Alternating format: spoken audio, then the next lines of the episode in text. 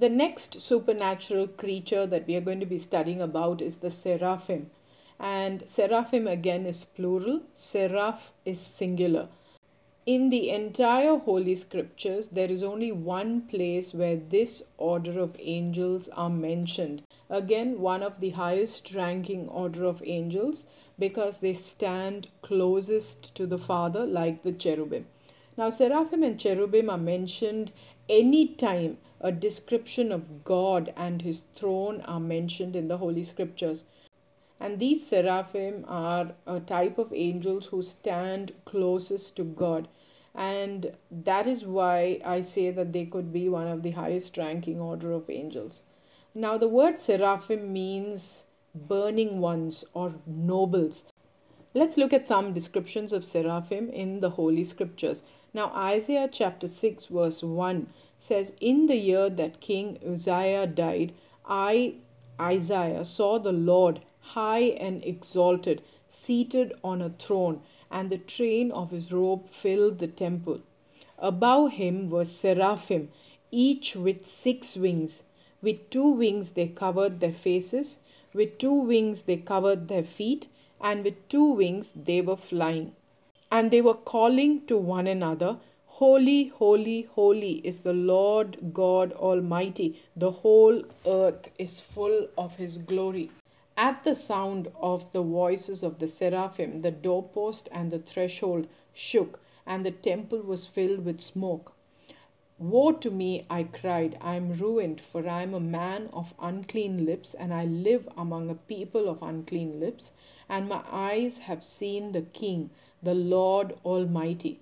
Then one of the seraphim flew to me with a live coal in his hand, which he had taken with tongs from the altar. With it he touched my mouth and said, See, this has touched your lips, your guilt is taken away, and your sin is atoned for. So, from the above passage, uh, we can have a glimpse into what the seraphim could look like. They each have six wings.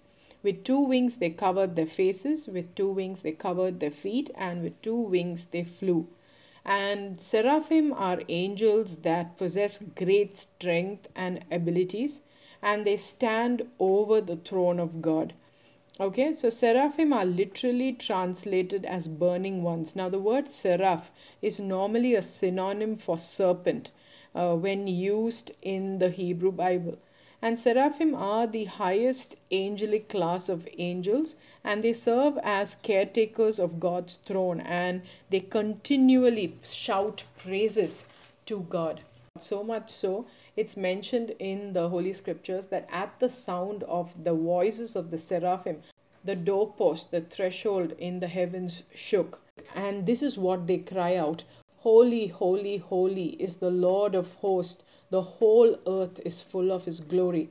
According to Isaiah chapter 6, verses 1 to 8, the seraphim are described as fiery, six winged beings I used to wonder uh, why the seraphim are using the two wings to cover their face and two wings to cover their feet.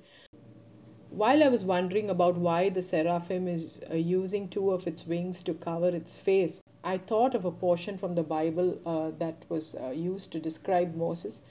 After having caught a glimpse of a view of God from the back, Moses' face glowed uh, and when the people saw that glow, uh, they were terrified. You know, just looking at, at the back of God brought about such glow. Uh, I only can imagine what would happen if a person were to glimpse uh, into his face. And I think the cherubim who are constantly glimpsing into the face of this holy God, because of the glory and the holiness that rubs off on them by just glimpsing at God, they cover their faces. And as to why they cover their feet uh, you know they're standing before the great king. And they cover their feet in awe in reverence. They cover their feet so as to not be disrespectful to the great king of kings to the ancient of days so this is the description of the seraphim that is uh, given in the holy scriptures as i mentioned there's only one place in the entire bible where the seraphim are mentioned again I have to stress none of these creatures are to be worshipped. You know, when one sees or hears of such profound things, uh, man's normal tendency is to want to bow down before these creatures. But we should be very careful. There is only one person before whom our knees should bow and our hands should worship and our hearts should worship, and that is the God Almighty, the Lord. No created being man is supposed to worship. Thank you.